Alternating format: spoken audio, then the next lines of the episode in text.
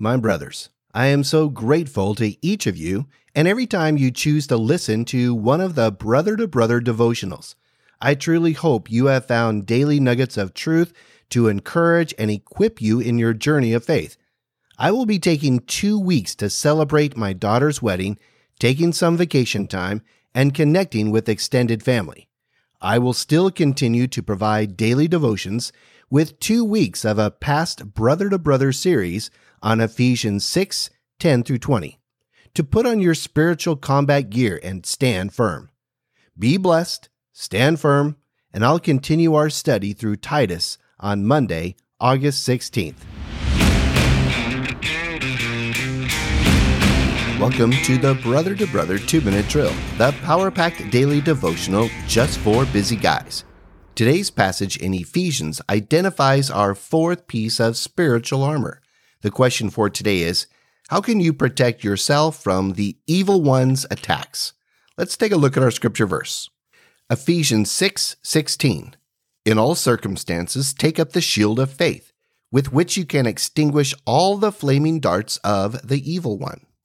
Paul was certainly visualizing the scutum, the Roman soldier's shield, when he wrote this.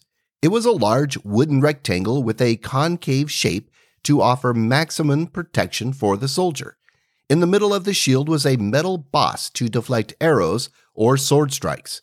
This was a powerful weapon for the mighty Roman Empire, well, for over 400 years. During combat, soldiers would make a tight overlapping formation with those in front kneeling behind their shield, while those behind them would kneel with the shield held above their heads. This defensive formation was called a testudo, Latin for tortoise, and it deflected the majority of arrows, stones, pikes, and heavy projectiles.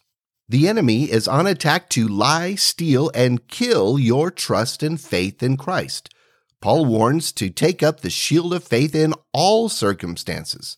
When life is going well, the evil one is attacking. When you feel the lure of temptation, the pressure of life challenges, or even spiritual lethargy, you need your shield. The reality is, you are under constant attack. We are bombarded by the images and messages of this world that deceive us with greed, lust, and materialism. We are engaged on the battlefront over our worldview of who God is, who we are, and our relationship with Him.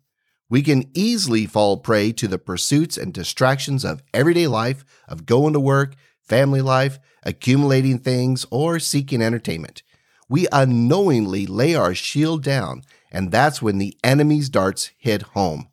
Your shield of faith is the knowledge of God's word and trusting in God's truth as the assurance of things hoped for and the conviction of things not seen.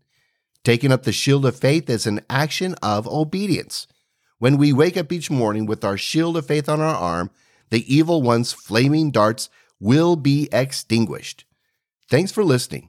Check out the show notes to connect and support Brother to Brother, and join me tomorrow as we continue our devotional study through Ephesians.